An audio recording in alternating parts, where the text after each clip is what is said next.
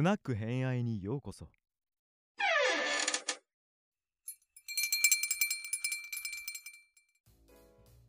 い。じゃあ皆さん、こんにちは。はい、こんばんは。じゃあ前回が江戸時代の話、はい前半の話だったんですけれど、おい。特にその武武士のあり方によってはい。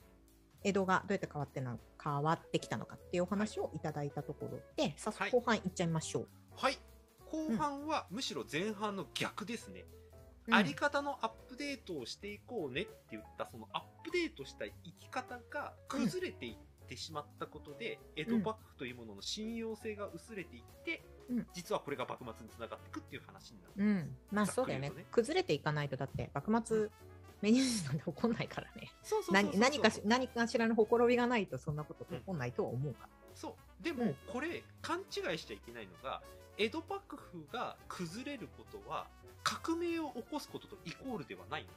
うーんなるほどうん。これおそらく、今後、いろんな方がお話ししてくると思うんですけど、倒幕っていう前に、日本人、えっ、と、夕飯、例えば島津成明とか、その類の、あの、よく分かってる藩主の皆さんが描いてたのって、うん幕府が主権となるんじゃなくて、幕府が一大名となってみんなで話し合っていこうよっていう合議制を貫こうと思ってたわけです。なるほどなる別にほど幕府に潰れてくれと言ってる人たちは当初は全然誰もいなかった。うんうんうんうんで、結局幕府を倒しちゃった結果どうなったかっていうと、明治維新、明治政府の中に実務できる人が誰もいなくて結うん局、あの、旧幕府心の人たちがめっちゃ活躍したとかっていう、あべこめな現象が起きてるわけですよ。確かにね言われてみると、うんうん。だからこれは明治維新は明治革命じゃないっていう理由が実はここにあるわけなんですけど、その由来をちょっと見ていきましょうという話です。うんで、大きく分けて3つに分けて話していきます。うん1つ目は、幕府の責任が崩れていく。うん1つ目がね。うんうんうんうんうん2つ目は、武士というものの価値が下がっていく。うんうんうん3つ目は、武士の社会責任性が崩れていく。この3つを順番に見ていこうと思います。はい。はい。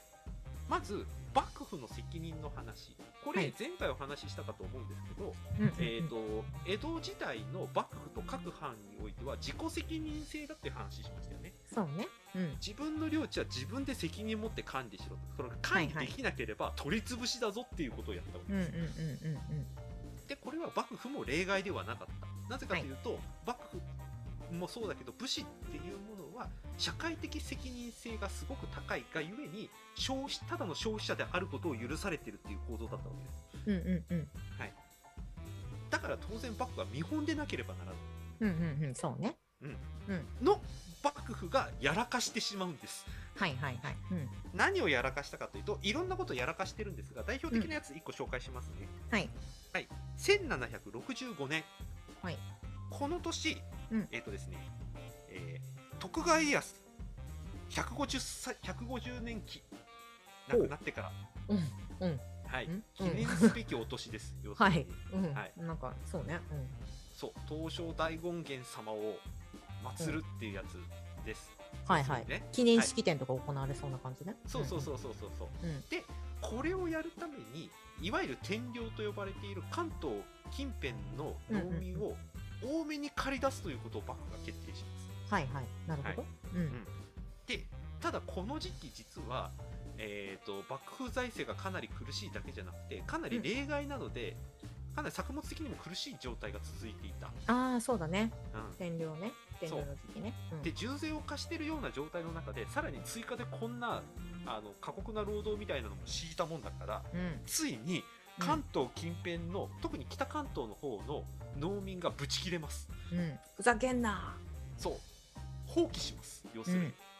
アホぶち殺しかなんかも起きちゃったりするっていう事態に発展する、なめんな。そう。無理みたいな。無理。アホかっていう話ね。そうそう、これ他の藩だったら多分幕府取り潰しって言うんですよ。うんはいはいはい。なるほど。さっき言ったね。自己責任制だから、うん。うんうんうんこの見本となるべき幕府が普通だったら取り潰しに合うようなことを起こしちゃったっていうこの事実が他の藩からの人から見てなんだよ幕府ってっていう風潮を作り上げちゃってしまうんですああなるほど。うんうんうんうん。口には出さないよみんな。うん。大変だねみたいになるんだけれども、うんっっていう意識がめでこういう意識僕らも経験あると思うんですけど芽生えると、うん。ちょっとなんかそもそも幕府とはみたいなことを考え始める人が出てくるんですそうね不信感が出ちゃうよね。そうそうそう。会社でもよくあるそういうの。そうそうそう。よくあるでしょ、よくある、おいおいおいみたいなね。ううんそう。しかも前回の後半の方で話したかと思うんですけど、うん。えー、と在ちょっと生活というか、えー文化のことをやるにあたって経済的にゆとりのある人たち、豪農みたいな人たちもやっぱり出てきているので、この人たちは政治に意見するようにしなり始めるんですよ。うんうんうんうんうん。しかも武士もお金なくなってくると豪農にまでお金借りてくるっていう事態が起きてくるので、うんうんうんうん。えー、と表向きは社会的な責任がすごく強いうん。見本となるべき武士なんだけど実態は変わ逆転しているような現象が起き始めてきていると。死の交渉とはみたいになね、そうみたいなことが崩れ、でもまあこれを織り込み済みでだからこそ武士は責任的立場でなければいけないっていうのを構築してるんだけれども、うんうんうんうん。これが崩れ始めちゃったっていう話なんですね。うんうんうんうん。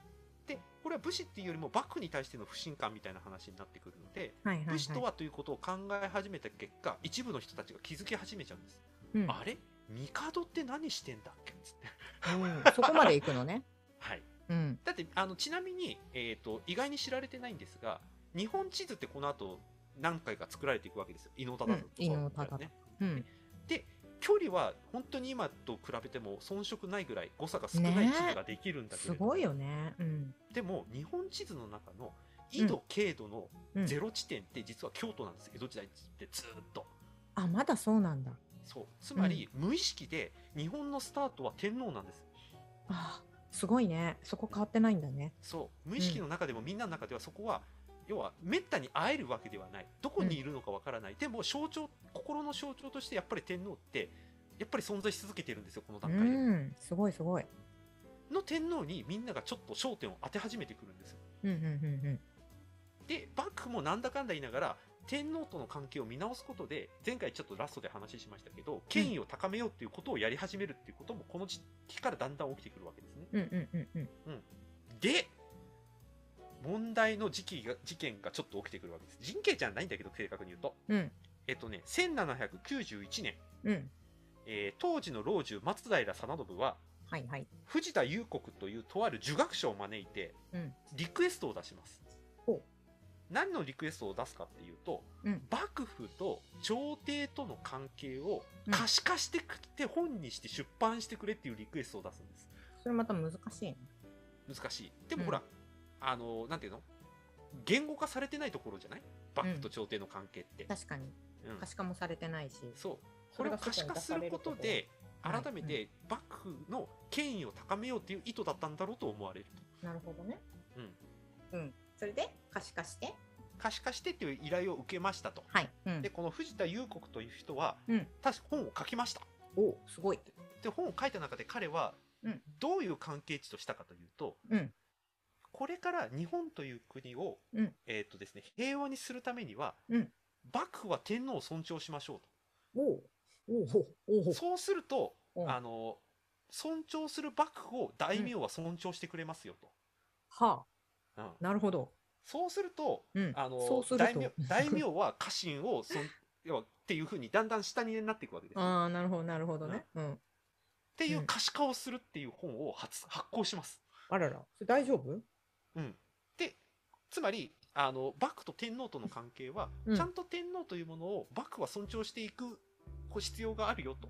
はいはいはいはいはい。でそれを幕府の人が知るべきなのはまあ言うまでもないんだけれどもそれは幕府の人たち分かってるから、それをは発売するのはどういうことかというと、うん分かっている武士の人たちが関係値をもう一回再確認することで幕府を敬えよっていうことを言いたいわけですこの本で。はいはいなるほどね。うん。うん。っていう本を発売することで可視化をするこれが最初の一歩になります。うんうんうん。幕末に向けての、うん。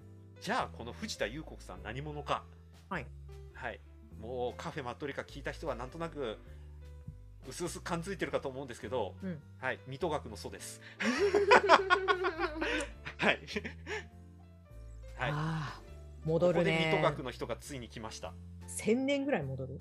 そう。うよね。戻ってきました、戻ってきまるね。うん。はい、水戸光圀が大日本史っていう日本の歴史を綴った大国家プロジェクトを始めるにあたって参考にしたものが、えー南北朝時代の南朝が一番だったと、なの方が正当だったっていう本を参考にしたっていう話うんうんうん。からスタートしてるこの水戸学が、ここでなんと幕府によってオフィシャルに近いような扱いを受けるっていうことになるんです。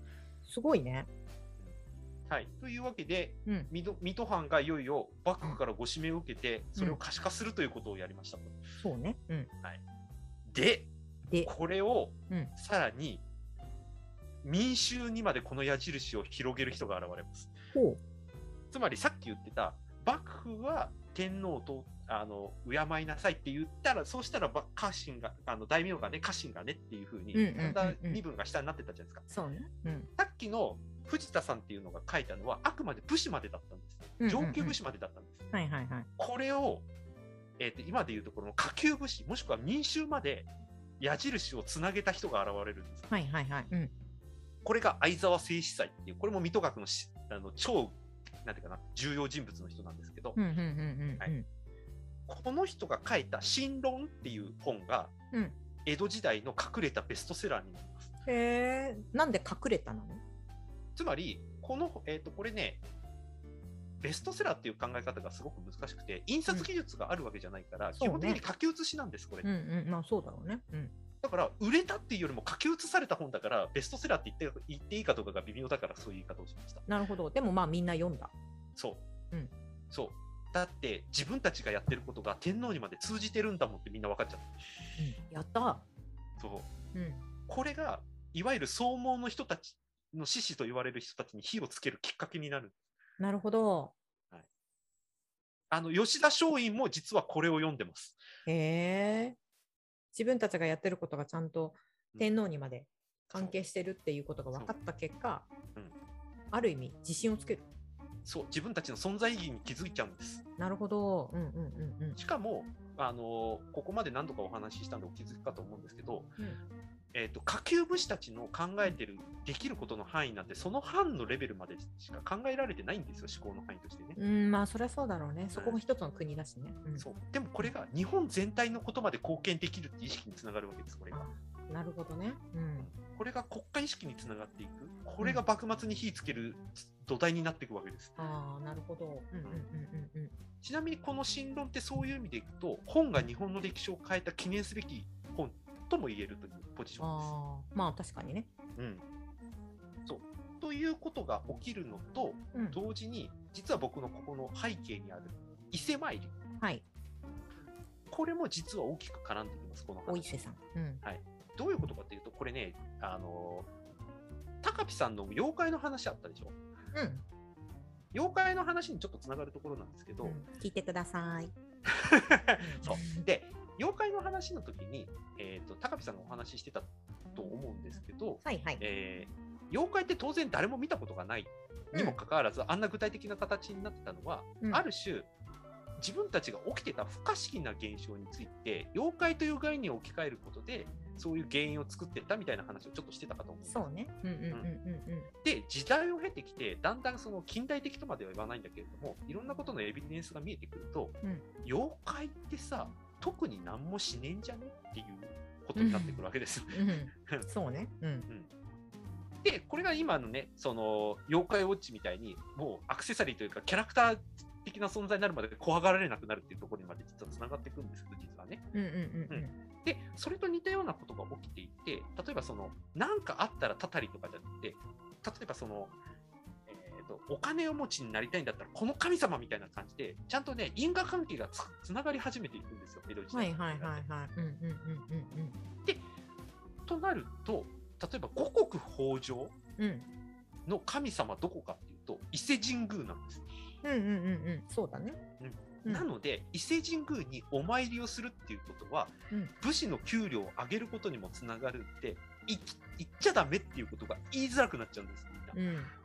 うん。まあそこの因果関係があるかどうかわかんないけど、一応そういうことになってるのね。そう、んっていう因果関係を、ロジックをうん。ぶあの農民の方が合意を取り始めた結果、あの基本的に藩同士の移動って江戸時代で全然できなかった時代だよね。なんです。そうそう。うん厳しいもんね。そううんあの伊勢参りって言ったら移動してもいいみたいなことになって伊勢参りが大流行しますこれが、うん。だからそこんなに人集まったよね。そううん。で、集まるんだから当然街道も整備されるし、ガイドブックも発売されるしっていうことになっていくわけですよ。周辺は流行るしね、お店もいっぱいできるし、そう宿場もできるし。はいうん、となると、情報の行き来のスピードが速まってくるんです、これで。ああ、なるほど。人が流人が動くことによって情報も動く。はい。うんあの2020年にやってるあの大河ドラマ「青天を衝け」で渋沢栄一があの外国の焼き討ちをするときに、うんえっと、江戸で武器をあの手に入る入れることの名義として伊勢参りに行くって言い方をしてしょっちゅう江戸に行くシーンがあるんですけどこれその理由はこれです。伊勢参り行くって言ったら誰もそうなんだっていうこと以上がうん言えないっていう事態は実はここで起きてくるってことですね。伊勢参りっていうパスポートなのね。そういうことなんです。うん。これが実はそのさっき言った本とか、このこの後の情報の伝達のスピードと関わってくるっていうことになってくるんですね。ん、なるほどね。うん。東海道中膝栗毛ってね、東海道全部渡ったあの、うん面白おかしいエッセイのか話なんかもここに繋がってきますというで、これによって身分も曖昧になってくるってところが実は2つ目。うん。はい。えあの武士という身分の価値観が変わってくってやつですね。はいはい。はい。困窮した武士はついに武士の身分を売り始めますという時代うんうんうんが起きますうんで、この武士の身分売るってね、どれぐらいの金なのかってちょっと調べてみたんですけど、ほいほい、興味ある。えっ、とね、200両から1000両の間わお で売られます。結構すごい値段。これすごいと思うじゃないですか。うん。意外にね、あの、金持ち買える。これだったら。ああ、なるほど。豪農とかね。豪農とか。うん。これのポイントは、いわゆる三井とかっていう、その超豪農。はい。うんうんうん後にその銀行クラスとかになっていて、財閥になっていく人たちは、うんやろうとしないんです。なるほど。なでかなんんでっていううん。なんでかっていうと、武士の身分買わなくても、うん。立場逆転してるもんって分かってるからですから、うん。俺らの方偉いもんってね。実質はね。そう、ん実はっていうのが分かってる。だから、そこの豪農までいかない藩の中の、藩別の中の藩の中で多分一部には争う、例えば商人とか、うんうんうんそれこそ豪農とかね、っていうちょっと中堅からちょっと上位ぐらいのクラスの人たちで、お金に余裕のある人たちが武士の身分を買おうとし始めます。うん。はいはい。なるほどね。うん。うんで、この武士の身分を買った人たちの中から幕末活躍する武士がたくさん出てくるんです。へえ、なるほど。う。うんん、坂本龍馬なんかまさにそうですよね。うんうんうんううんん。そうだね。うん。うはい、彼の師匠筋である勝海舟も実はこの武士の身分を買った人です。勝さんもそうなんだ。そう、あの、うんおじいさんがね、あんまやってる人でね、ああ、そっかそっか。ううんん。そこで身分買った人が勝小吉っていうところにつながっていくんですね。うんうんうんうん。ね、面白いですよね。ば幕末を動かした2人のあのし指定が実は武士じゃなかったところから始まってるっていう 買っね。たやつだったってね。そう、買ったところから来た。さらに言っちゃうと、うん。あの、樋口さん大好き、土方歳三うんの一緒に函館で戦った榎本武明。はいはい。彼も武士の身分買ってきた家です。みんな買ってるね。活躍した人は、まあ、榎本武明はね、あの最終的にあの新政府の中でも大臣たくさん歴任して大活躍する人ですうんけれども、うんうん。確かに確かに。だから武士、純粋武士じゃない価値観の人たちが動かしていくっていうの幕末の一つの風景をここで見ることができる不思議だね。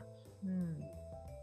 ね、なかなか面白い事態がここでも起きてきてるという。うんうんうんうんだから豪農の人たちは、要するにもうお金があると、ある程度余裕が出てきた。うん。次欲しいの社会的地位だっていうことになってくるよくある話だね、それはね。そううんよ。くある。でも、ここで、さっき言ってた通り、貴重な、要は責任あるポジションとしての武士がもう売られてるって時点でもう選択肢が生まれてきちゃってるわけですよね。うん武士たるものはっていう。こ。の身分のね、そうそう、崩れが当然幕末にも影響を及ぼしてくるし、うんうんうん。さらに言ってしまうと、武士とは何かっていうことの問いが、実は幕末の中での藩ごとの意見の相違につながっていくわけです。うんうんうんうん。有名どころでいくと、それこそほら、純粋武士じゃない新選組の皆さん、はいはいはい。そうですね、皆さん。ううんん。彼らが目指してたのって、うん武士であろうとしてましたよね。そうね。うん。この武士っていつの武士っていうと、うんアップデートする前の武士なんですよ、要するに。そうよね。うん聞いてるとね。ちょっと古いのね。そう。クラシックね。そう、クラシックな武士うん。の価値観に彼らは憧れたわけです。うんうんうんうん。逆に、えー、と薩摩とか長州とか、それこそ今度一郎さんが話してくれる、うん。えー、と肥前の佐賀の武士とかっていうのは、はいはいうん。アップデートされた武士からどう考えていくかっていうところで独自のその藩の意見そして武士像っていうものを考えていくっていう、はいはいはい。うん。だから幕末っていうのは、ある意味、その武士像っていうもうん。のを、自分たちはこういう武士像でありたいっていう、うん。そこから抜け出していく人たちが、実は、その明治維新につながる活動をしていくってういうん。なってて、うん。これが結局その交換のスイッチを押してるきっかけにつながってるんですね。うんうんうんあ、交換の話ちょっとちゃんとした方がいいかな。あの、ね。僕なりの贈与論の話をしてると考え方があって、うん。えっ、と、日本の歴史の中で、まあ、世界史的にももしかしたらあるのかもしれないけど、うんうんうん。贈与と交換のスイッチが切り替わったじしあの時期があるなっていう捉え方を僕はしてるんです。うんうんうんで、贈与っていうのは前回ちらっとお話ししたんですけど、お金に換えられないもの、うんうんうん愛情とか血族とかってやつで。うん。がえ贈与だなんですけど、逆に交換っていうものは、うん交換できるもの、まあ、お金だったり物だ、物々交換だったりっていうもので、うん。切り替えられる、変えられるっていううんものがあって、えー、と戦国時代でも、例えば鉄砲とかが伝来してくることで、お金を払っていい兵器を買えば、もう例えばな50年、60年技を磨いてきた人たち、一発で殺せるみたいうんうんうんうんうんなことが生まれてくることで、じゃあ兵器買おうぜっていう風になって、交換っていう意識に向かっていく。っていうのがそうね。あるとうんいうのは思ってはいて、今回に関して言うと、えー社会的立場として、もう何世代も引き継いできた、ちゃんとした人たちっていう武士がお金で買えるっていう事態が想像することで、うん交換っていうことにつながっていくという話になってくるわけです。これが2つ目。うん変えられちゃう価値になっちゃったねそうそうそうそうそう。うんで3つ目は、えーと、武士の社会構造が崩れるっていう話なんですが、はいはいはいこれをやらかしちゃった人が、実は11代将軍、家成という人。うんうんうんうんちなみにさっき言ってた松平定信は、ここの老中もやってる。だからこの2人はすげえキーポイントなんです。うんうんうんうんで、実はこの2人について、えー伊丹さんに、あの、前情報なしでホロスコープ読んでもらいました、今回。うん はい。どうでした？うーんと徳川家成の方ははい太陽がヤギ座、月獅子座はいっ。ていうところで、まあ、大変でしょうね。ここ相反し合うはい。星座だから、うん。真逆のところに自分はいの表と内面があって、で自分の太陽がそのうんヤギ座っていうところはやっぱりこうどっちかっていうと社会的にうん一番になりたいとか認められたいっていうのが強いのがヤギ座さんなんですよ。はい。はい。自分が積み重ねてきたものの上にうん。さらに積み重ねてそれが社会的に認められたいっていうのがヤギ座さうん。ん。でだけど内面はえっと獅子座なのでもともと自分はそういうふうに認められていい人間であるって思う。うん。はい。そう。何しかもそれで徳川家っていうところかを考えると、まあ、まさにそうだよね。自分はそうである、うん。そうである人間であるっていうところに、うん。まあなんだっけ獅子座とヤギ座ってある意味さ気をつけないとやあの傲慢だから。うんうん。うん。だから傲慢に傲慢を重ねちゃってるってところ。なるほど。はうん。いはい。あなんかちゃんと気をつければもちろんうん。どっちもすごく、うんあのお互いのその獅子座っていうのはどっちかというと輝く星だからそのはい。輝きの内から、内側から輝く部分をその過去の土台を使って積み重ねることによって、その自分の光り輝く部分をちゃんと社会に見せていくっていう形に作ることができるんだけれど、うん。まあ、気をつけないとあの俺はそうだしそういう人間だしみたいなお前ら認めろよっていうふうにもなりがちうん。かな、うん。ざっくり言うと。うん。であと誰だっけ？ね。ああそうそうそう。この人はねすごいねめちゃくちゃ優秀だったんだなっていう。ああ。うん。太陽がさそり座、えーと月がヤギ座またヤギ座ですね、多いね。うん。上にいる人たちは多いね。政治家も結構多いんだよな、どっちかっていうと、なるほど。うんうん。うん、でまあ太陽さそり座なので割とこだわりが強く自分の好きなことを突き詰めていく タイプ、はい。うん。はい。でえー、とさそり座さんは愛が深い、えー、と十二星座の中唯一毒を持ってるので、はい。めちゃくちゃゼロ百ですね、はい。うん、自分が好きなものに関してはとことんいくけれどうん。もう嫌だと思った瞬間全部切り捨てるって感じ、うん。うん。で月がヤギ座なので割と一人でコツコツ何かやるのがもともと好き、はい。うん。コツコツタイプ。で歴史も好き、積み重ねてきたものが何しろ好きなタイプ。うん。だから、はい。好きあのそういうものが、えっとそういうふうに培ってきたものがさらに自分の中のこだわりの形として外に出していくうん。っていうタイプはい。かな、そうですね。ざっくり言うと。うん。うん。もうまさに松平さんのはエッセイリストでもありますから、たくさん本出してる人ですから、ああそうなのね、うん。こだわりりは強いでしょうね。うん、こだわりが強いと思う。で、頭がすごくいい人だから、そで結構割ととあのと割とどどっちもね、この2人言えることは、うん。あの2人とも割と発想は自由、うん発想は自由だしうん。あの結構いろんな視野が広いタイプ。はいはいはいではい。家なりの方は、うん。えー、と自分の割とやりたいことをややりたいやんちゃタイプだから、はいはい。でそれが周りにどう言われようとあんまり興味がない っうんていう思考をしてる。思考の方向性としてはしてるかなっていうところ、うん。うん、でも美学の美学とかを持ってるとこうヤギ座とか見てると、うん。細かく整ってるのが好きだけど周りが何と言ってもやりたいことはすぐ。うんやっちゃう。うん。し、それが周りに止められてもうせみたいなところはうん。結構持って。る。うん、そうね。この二人がタッグ持ってけ政治やってるからね、それ反発するわな、これ。うん、すごく反発すると思うんだよね。うん。もうあのーえっ、ともう一人はだってあれだしね、ものすごい堅実なタイプ、うん。あ自由な発想するけれど、うん、堅実なタイプ。うん。あ、の実現力とかは割とうん、そうそうそうそう。自由な発想もするし、うん、自由な決断もするんだけれど、うんでも多分仕事では自由なことやりたかったんだろうなって感じがする。わかんない。時代を考えるとなかなかこんなに、本当は海外とか行きたかったんだと思うよ。うん、うん、うん海外とかもっと広い視野の方にはいはい。自分はもっと広げていきたいって感じだったと思う。うんそのうん例えば政治とかもはい自分の仕事をすることを仕事とかもやりたかったんだと思うんだけれど、割とこだわりは強いタイプだから、うん、うん、そこのバランスが結構ね、でもすごくバランスいい人なの。うん、うん、そうね。うん。松平定信はまさにそうね。めちゃくちゃバランスいいこの人。うん。藩主の時にはすごくいい政治をしたって評価されてる人ね。天下取れる人だと思う。そう。だから事実、ほら、将軍になれる血筋の人なんて、この人。うん定信自体がね。そうね。うんでもそういうキラキラ感はないんだよな。堅実って感じ。そう。あの、実際にこの人は、あの、きらびやかなもの禁止って言って、贅沢禁止ってもう強く言いつ言い過ぎまくってて、後でうん昔の方が良かったなって言われる人だから、厳しすぎたそうなんだ人なんだね。。うんそう。キラキラ感はあんまりない。堅実。うんすごくしっかりしてる。だからそうそうそういい政治家って感じがするな。そう、だからまさにあの藤田さんをさっき紹介して本書けっていうのも構造的にはまあ分かるんですよ、うんうんうんうんうん。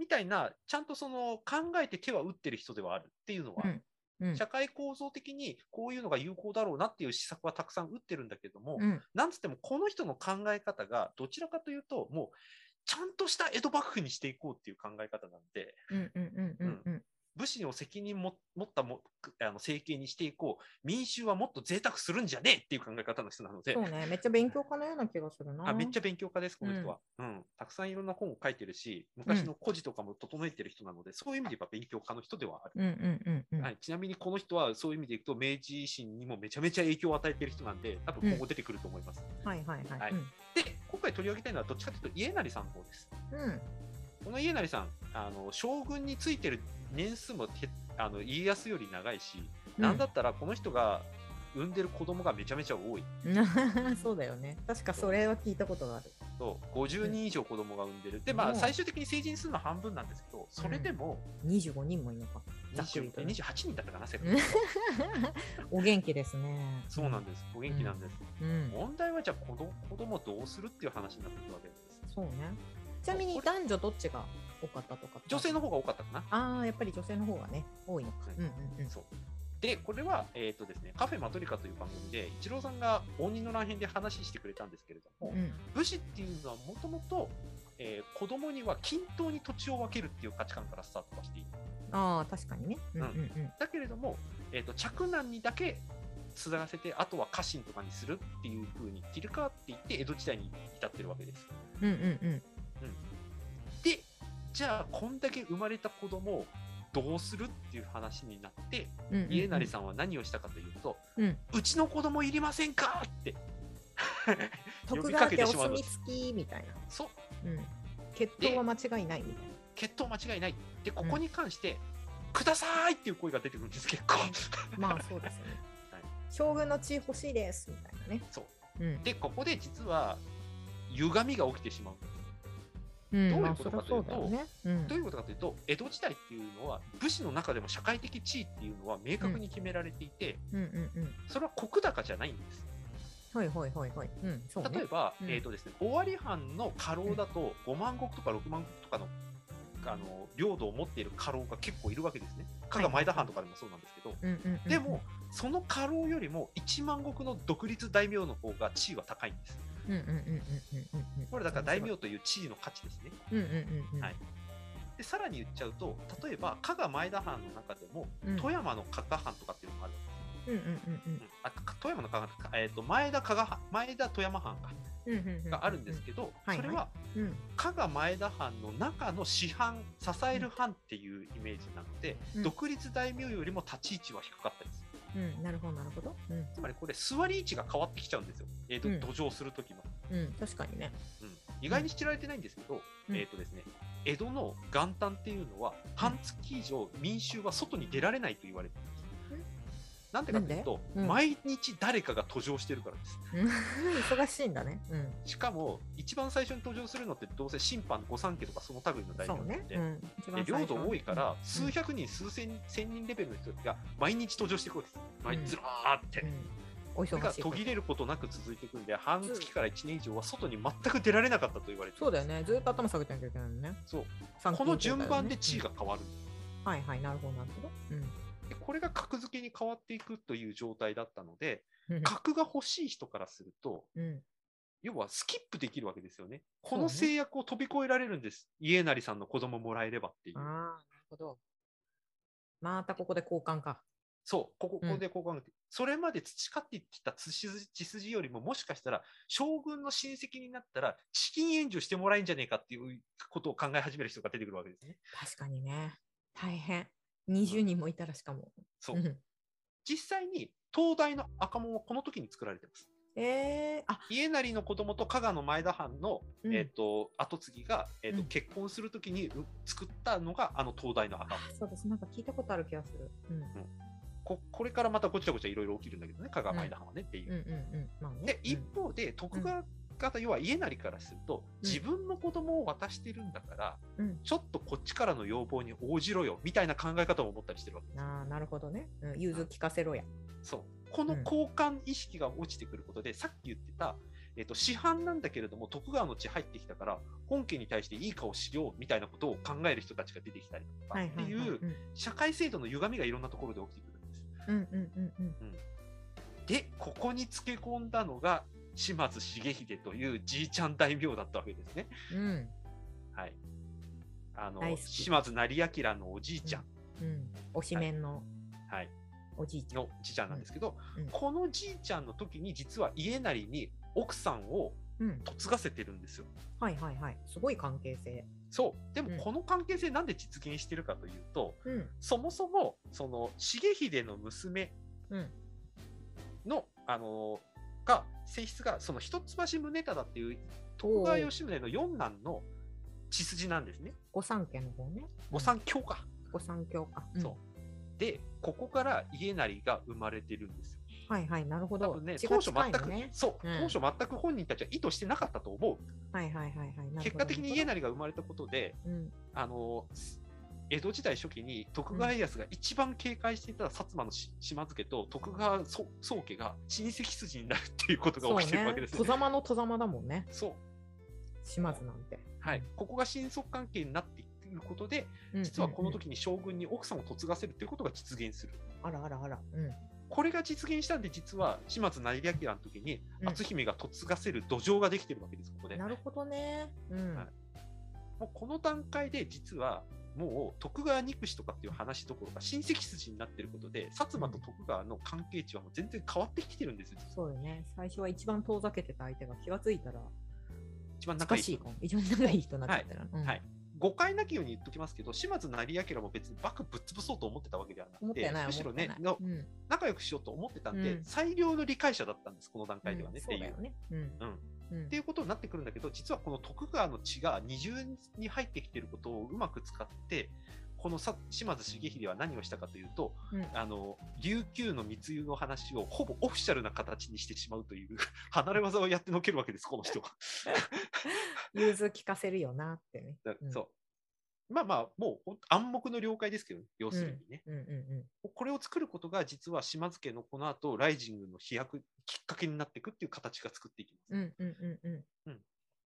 こうやって価値基準が揺れ動いていくって交換条件になっていくことで、うん。もういよいよ幕府なんか怪しいから俺たち自分の藩なんとかしなきゃいけないよなって言ってうん。ここで各自の藩が内側に目を向け始めるんです。はいはいなるほどね。うん俺の藩どうしようかって言っうここで、えー、と商人との関係を見直す。商業のあり方を見直す。そして、うちの藩はどういう文化で育っていこうか、うん。どういう藩でありたいかって言って藩校がつく作られていってうん。教育がなされていってで外部から人を雇ってみたいなことが起きてきてこれに成功した藩が夕藩となって幕末にすごく存在感を示しています。うんうんうんうんということが起きてくるのが、実はこの明治維新への土壌がここでうんみんな作られていきますという。なので、そういう意味でいくと、うん。えー明治維新が起きるす外側の理由じゃなくて、内側の理由としては、は別に幕府ぶっ潰して新しい日本にしようとかっていうのは、あの総合の志士たちは言ってたかもしれないけれども、上層部レベルの話で思ってたのは、あの幕府がトップを取ってる価値がもうなくなったよねってみんな思ってるわけです。なるほどなるほど。うんうんうんうんだって、血筋的にも親戚になってる人たちも何人も出てきてるし、うんうんうんうんね、自己責任も果たしてきてもないし、つって。うんうんうんだから武士が、あの幕府が選ぶルール必要なんかない、俺たちと均等のポジションなんじゃねえのみたいな形になってくるわけ。うんうんうんこの認識だったら、じゃあ俺たちのトップ誰なんだろう帝じゃんってなるってことでね。うん。ああ、なるほどね。そこで出てくるのね。思い出したわ。そう、思い出した、俺たち帝の国にいるじゃんっていう。あどっかで聞いたことあるんですよ。はいずいぶん前にどっかで聞いたぞ、その話。そうっすねその仕組みどっかでも聞いたぞみたいな。はいうんカフェマットリカを聞きましょうみたいうんそうね。うんな。はいみたいなことが起きてくる。実はだから明治維新っていうのが何度かお話をしましたけれども、別に革命でも何でもなくて、うん日本のあるべき形、こうだったんじゃないっていう再整理が行われてくる中で起きてきます、うんうんうんうんうん。という流れが実は江戸時代のスタートからみ、えー、と辿っていくと、もしくはその鎌倉時代から辿っていくと見えてくるなというお話でございました。長かった。千年分。はい、ようやくつながりましたみたいな。そう。でも千年かかってでもまだ残ってたっていうのがすごいなと思った。そうね。うんはい。その価値観っていうのが。そう。うん。これだからね、誰かが話してたかと思うんですけど、えー、とトップに誰かがいた方がしっくりくるっていう民族感なんだなっていう感じがするんですよね。そうね。ねそれはある変わるんじゃなくて。うんうんコロコロ変わるんじゃなくて、うん誰かがバシッとこう、そういてくれた方が安心するんで、まあ今もそうかもね。うん、そうね。うん。フラクタルに考えても、うん大きく国、国民としてもそうだし、うん多分一人の社会人とか会社員だったとしてもそういう部分はあるよね。そううん。ですね、という。はい。というホロスコープと贈与論から見ていく江戸時代のあ年度の流れでございましたと。これを前提に、はい。おそらくはい。他の人の収録を聞けば、はい。明治維新ってそうなんだってわかるはず？うんなってくると思います。わかるはず？っていうはい、ちなみにこの家成と貞信は繰り返しになりますけど、この後何回も出てきます、皆さんの中で。うん、まあ出てくるだろうね中。うんはい。でさっき言った通り、武士の価値観、例えばその佐賀藩とか薩摩藩とか、まあもしかしたら土佐藩とか出てくるかもしれないんですけど、うん。彼らが考えてるその武士像って何だったんだろうって視点もちょっと見てもらうと、意外とみんなそんな変わんねえなっていうところもあるかもしれないし、うん。うわ、全然違うわかもしれないしっていうのが見えてくるかと思います。確かに。うん。そのあたりはみんなの発表聞いてからだね。そうですね。4回収録終わった後に、はいどうなってることやらみたいな。そうですね。はい。という話になってくるんじゃないかなと。うん、はい。そうこの結末がどうなってるのかっていうのは、はい。現時点で我々も分かりません。はい、知りません。なんつったってこれ知りません1日目の収録ですかそうこっから。流れて最後にお届けするとき、はい。皆さんと一緒に伴走した結果どういうところにたどり着いてるのかっていうのは、はい。以後ご期待。で ご期待で、はい。うん、っていうところで、はい。次回からははい。また新しい方の幕末の見方がお届けられると思いますので、はい。はい、また次回。どうぞよろしくお願いします。はい。ありがとうございました。はい。ありがとうございます。